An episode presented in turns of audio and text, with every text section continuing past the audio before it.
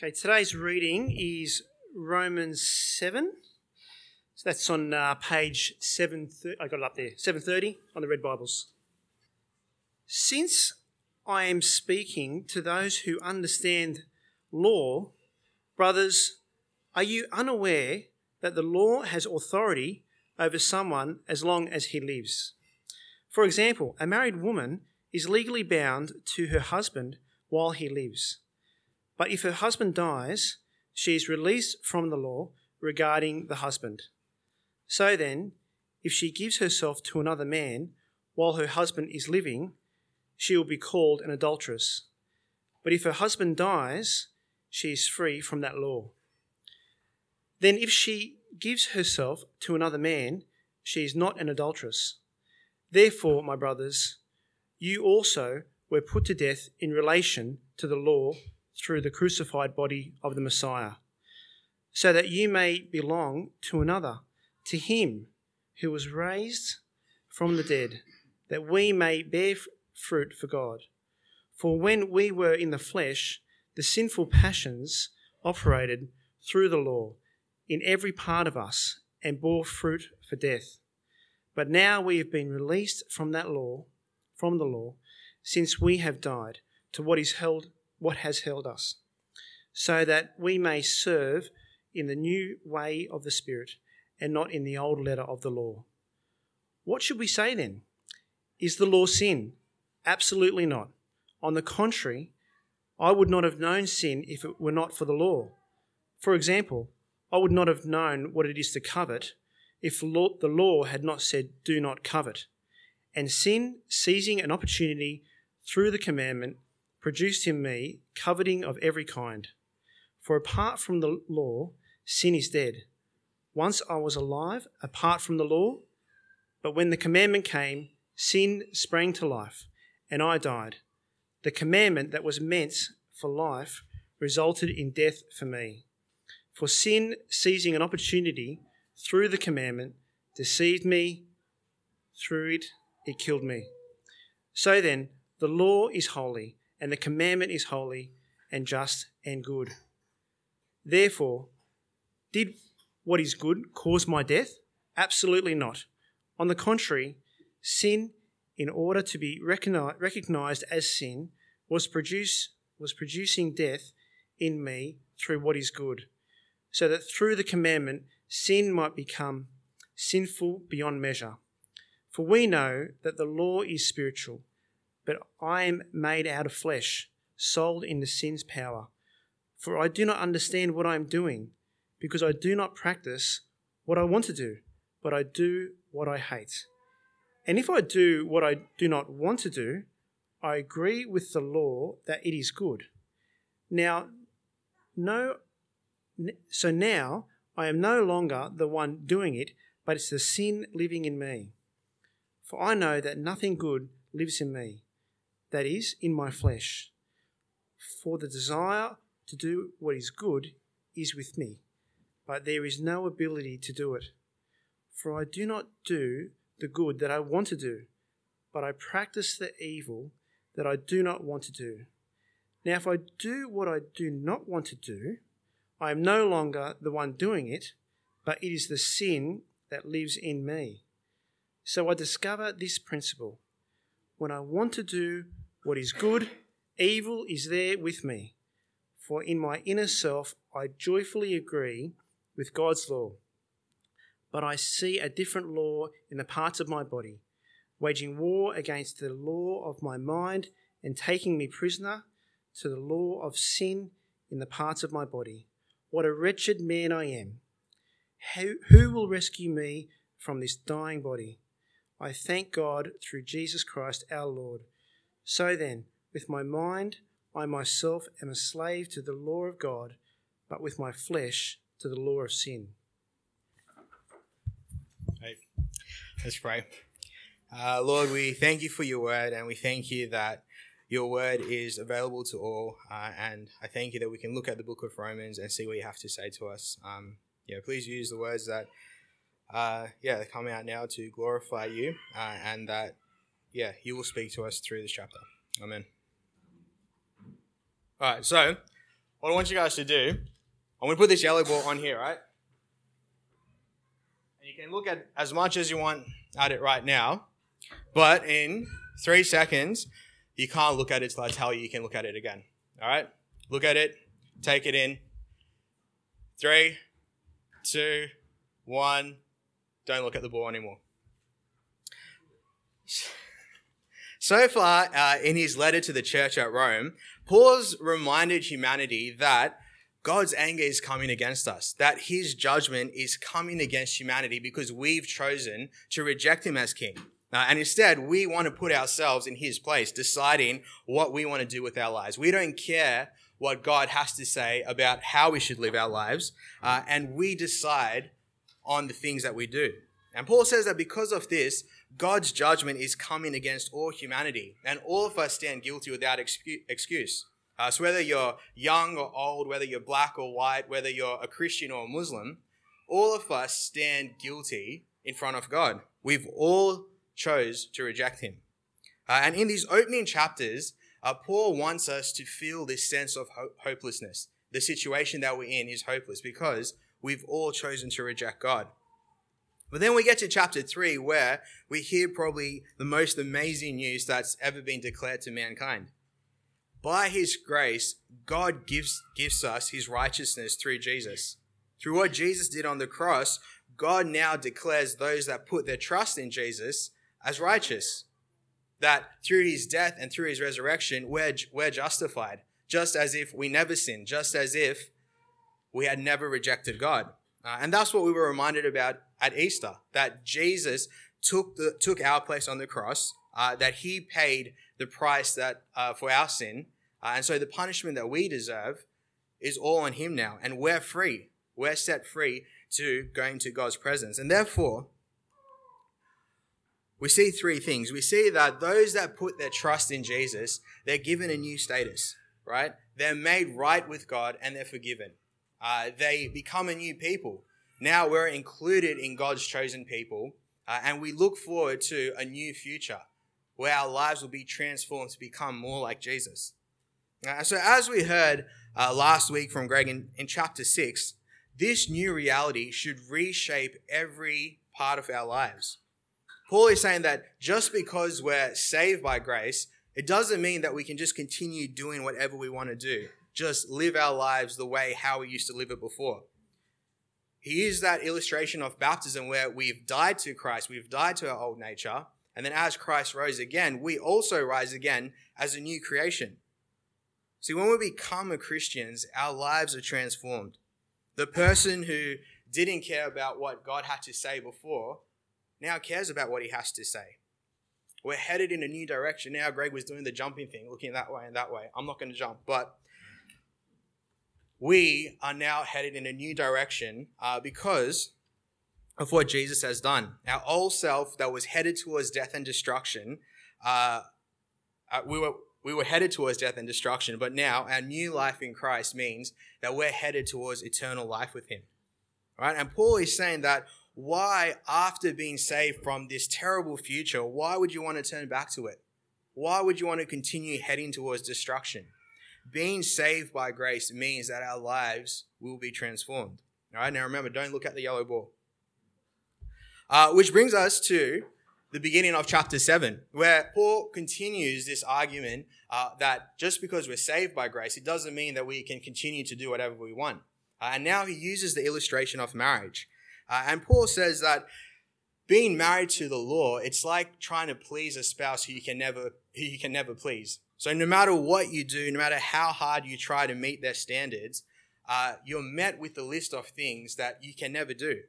It was impossible for us to keep the law.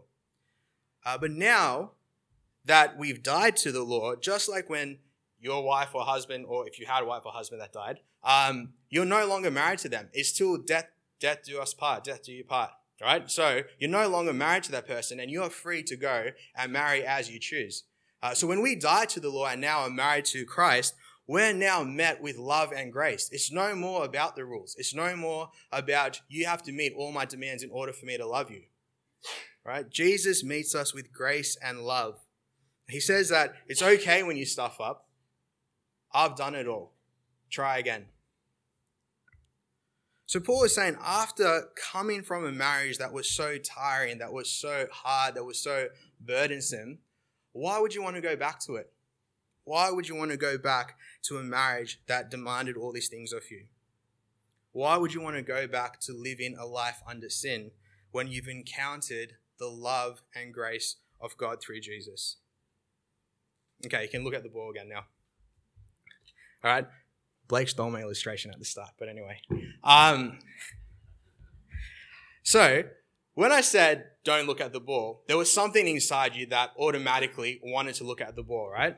Um, I don't know what it is, but when we're told not to do something, we want to look at it straight away. If that ball was just lying on the stage there, I bet you none of you guys would have probably paid attention to it if you could see it. But now that I told you don't look at the ball, you wanted to look at it. Uh, now I know that doesn't work for all things. Like, like when like Holly tries reverse psychology on me sometimes, right? She's like, "Don't eat KFC," and that never works. There's a fat chance if someone tells me not to eat KFC that I'm not going to eat it again.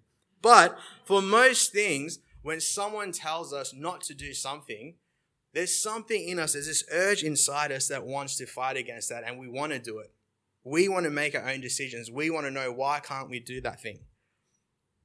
Uh, and in the previous chapters, we've seen Paul portray the law of God in somewhat of a negative light. Right? If we remember back to some of the verses in Romans, uh, in chapter 5, he says, The law came along to multiply trespasses.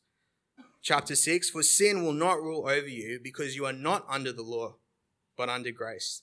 And chapter 7, But now we have been released from the law since we have died to what held us so that we may serve in the new way of the Spirit and not in the old letter of the law.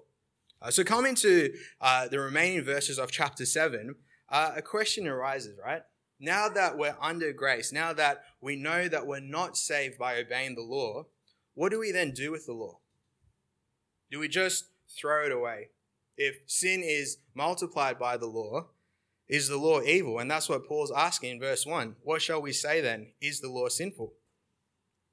And the short answer is no. Uh, so let me pray, and that's it for today. Uh, I know some of you wish that was happening, but anyway, I'm going to keep going. There's a longer answer.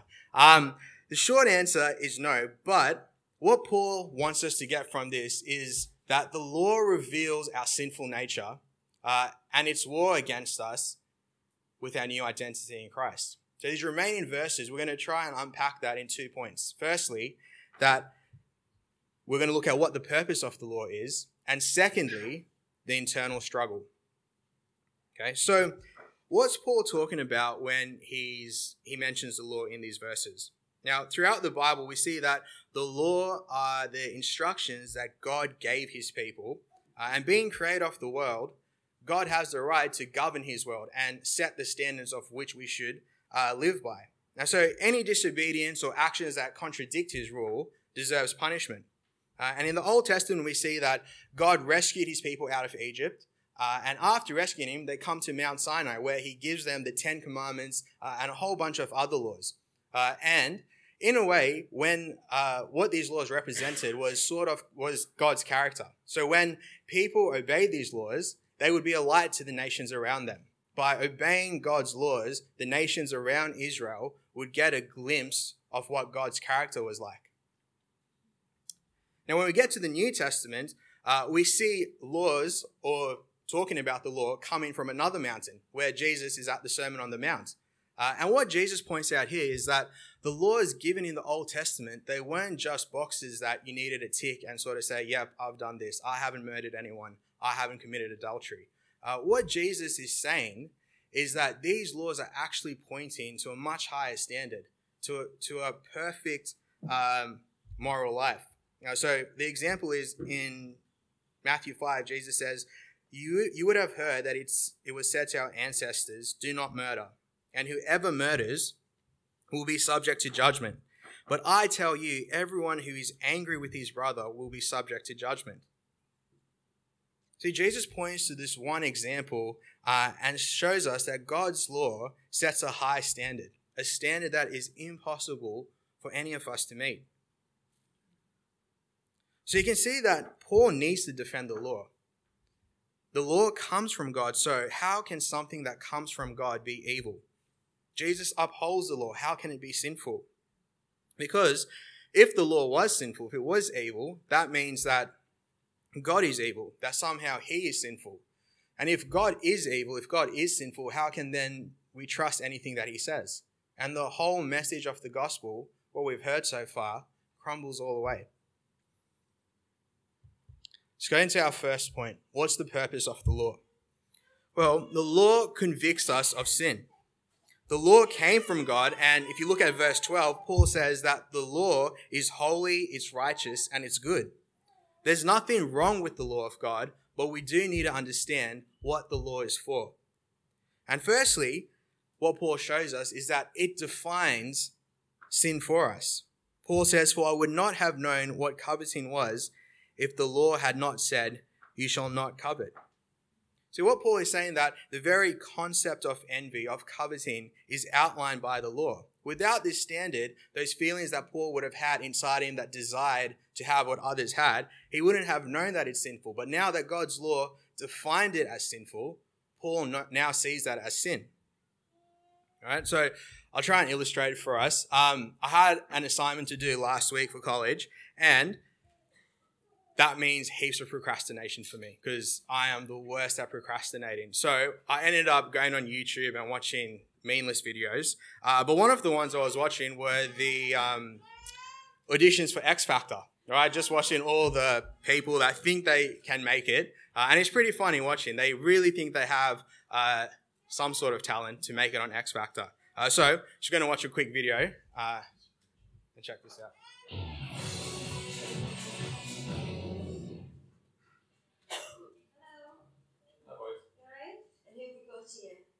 What makes you different from everyone else in the charts today? But we've got a long style, but if it was if we had to say one, it would probably be like P Diddy and, and Usher. Okay. But he sounds on his on he sings on his own, he sounds a bit like Rick Astley as well. Right. So P Diddy, Usher, and Rick Astley. Okay, good. And guys, think you can win. What happens when you win? What's the next stage? Well, we want to do it by ourselves now. Let's Okay, go. okay. Um, Whoa, whoa, whoa, mysterious girl, move your body close to come mine. on, move your body. Come on, move your body. I stop and stare at you, walking on the shore. I try to concentrate, my mind wants to explore. explore. I try to concentrate on you, take me up above. And girl, when I look at you, oh, I fall in love. Doubt you look so fine. Girl, I wanna make you mine. Yeah, come on. Just let me be woman I The woman that the love. Oh, that you the only man. Whoa. Love you like I can. Yeah. Just let me be woman that I love.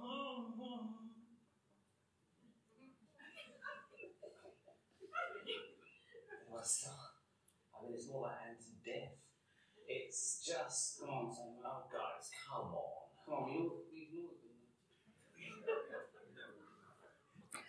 Cool. So if you don't know P Diddy and Usher, they're black. So I found that really funny that they were trying to do that. Um, but uh, what we see is that these guys actually thought they had uh, what it took to win the X Factor. Uh, but when they face the judges, they're exposed. They they face the harsh reality that they're terrible at singing.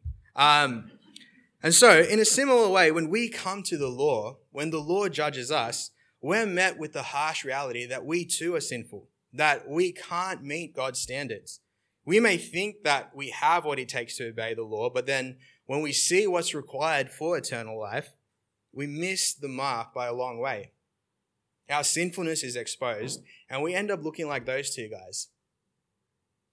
The law convicts us of sin. And secondly, it shows us that when God's commands come to us, it stirs up and aggravates the sin within our hearts, showing us not only what it means to be sinful, but that the law shows us sin actually resides within us. And we can see that in verse 8. Paul says, But sin, seizing the opportunity afforded by the commandment, produced in me every kind of coveting. When we're met by the law, the sin within us is aggravated. Right? When I told you not to look at the ball, straight away there's something inside you that wanted to look at it. Right? When you see a sign that says don't touch wet paint, what's the first thing you want to do? You want to touch the wet paint. This might just be me, but um, our college lately, uh, they've put down new turf, and there's a sign there that says don't walk on the grass. And that sign's been there for a while now, so what do I think? Uh, the grass is probably fine, even though the sign's still up, so I walked across the grass. But normally when I go to college, I never walk down that path anyway. I go down a different path on the concrete to class. But just because that sign was there, something in me wants to do it, right? There's something in us that wants to rebel against God's law or against any law. Uh, and you see Paul pointing this out. God's law, which is good, but yet it brings out this perversity, this stubbornness in us, right? The desire that every human being has the desire to do something wrong for no other reason than because it's forbidden. We get a kick out of doing something that's wrong. Before we knew something was wrong, there may have been like a very little urge to do it, but as soon as we hear a command from God, that sin is aggravated within us.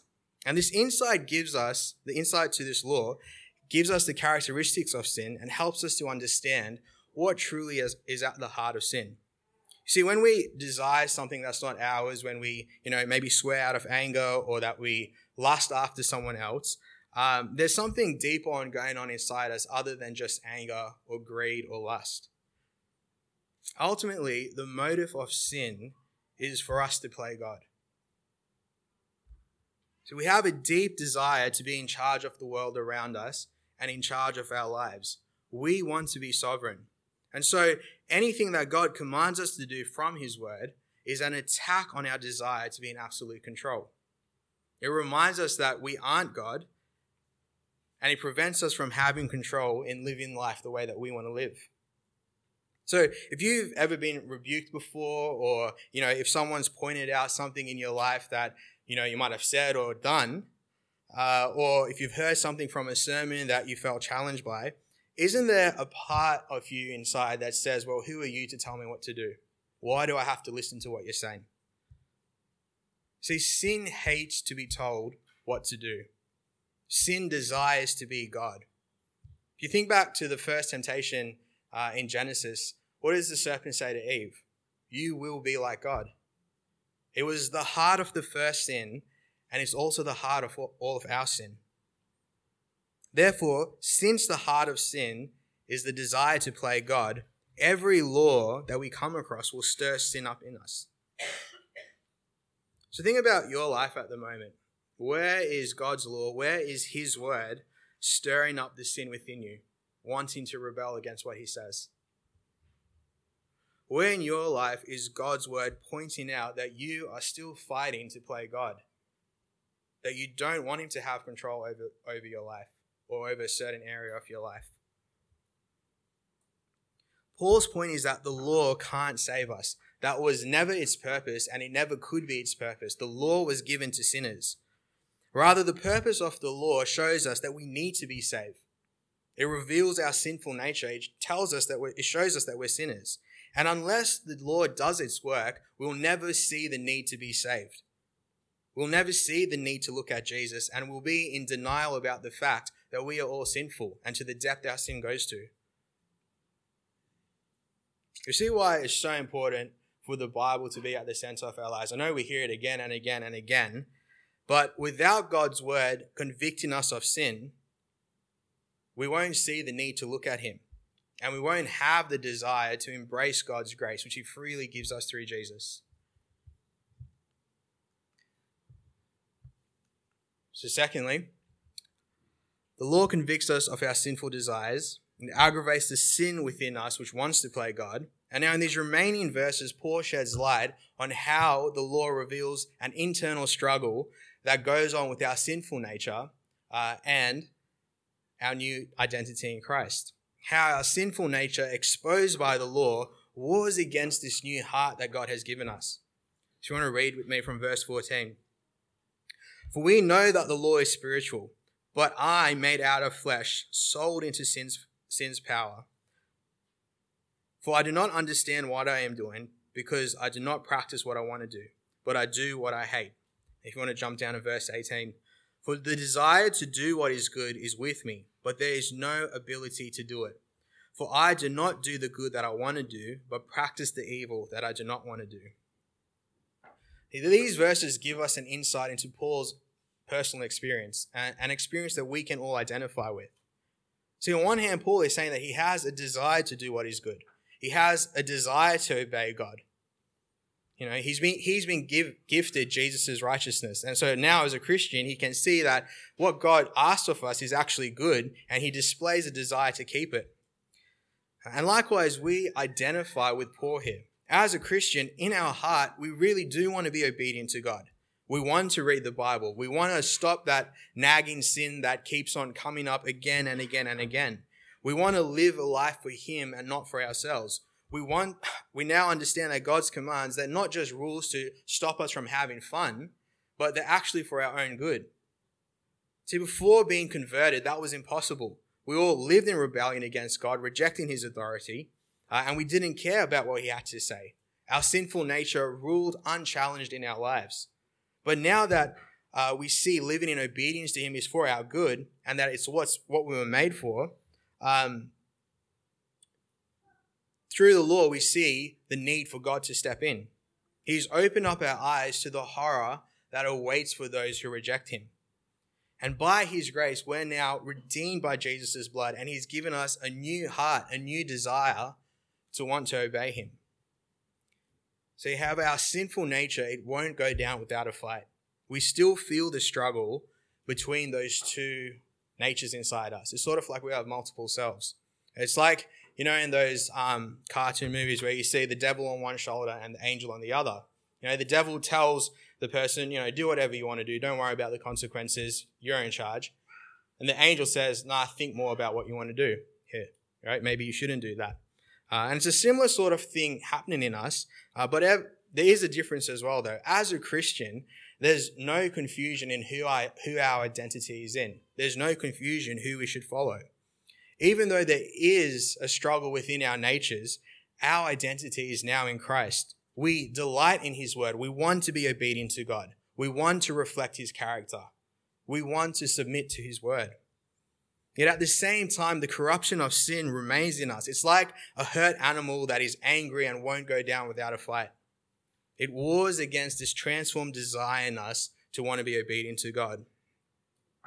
Yet, even though sin still lingers in us, Again, it's no longer our identity. Our identity is in Christ. Sin no longer controls our lives or our personalities, but what Paul is saying, it still can lead us to disobey God. So even though we have a new identity, even though we want to love and delight in God's law, our earthly bodies, we still struggle to fully obey God's command. This law shows us the internal struggle going on inside us. And understanding this internal struggle brings both comfort and warning. Firstly, there's a strange comfort knowing that we struggle with sin. Right? It's actually a good sign. It's a sign that something has changed within us, that we have a new heart, a sign that we're alive in Christ. Because before, it was impossible to want to be obedient to God. God had to work in us first in order for us to want to be obedient to Him. Without Him giving us a new heart, and desire to be obedient with Him, we wouldn't have this struggle within us. So the encouraging thing is that when we struggle with sin, keep struggling. It's a sign that you're alive and that you're not dead to sin anymore. Don't give up and don't give in to sin. See, there will be wins and there will be losses, but remember, when we stumble, we're saved by Jesus' righteousness and not our own. Jesus says, Get up and do it again. It's all good. I've finished it, I've paid for it all.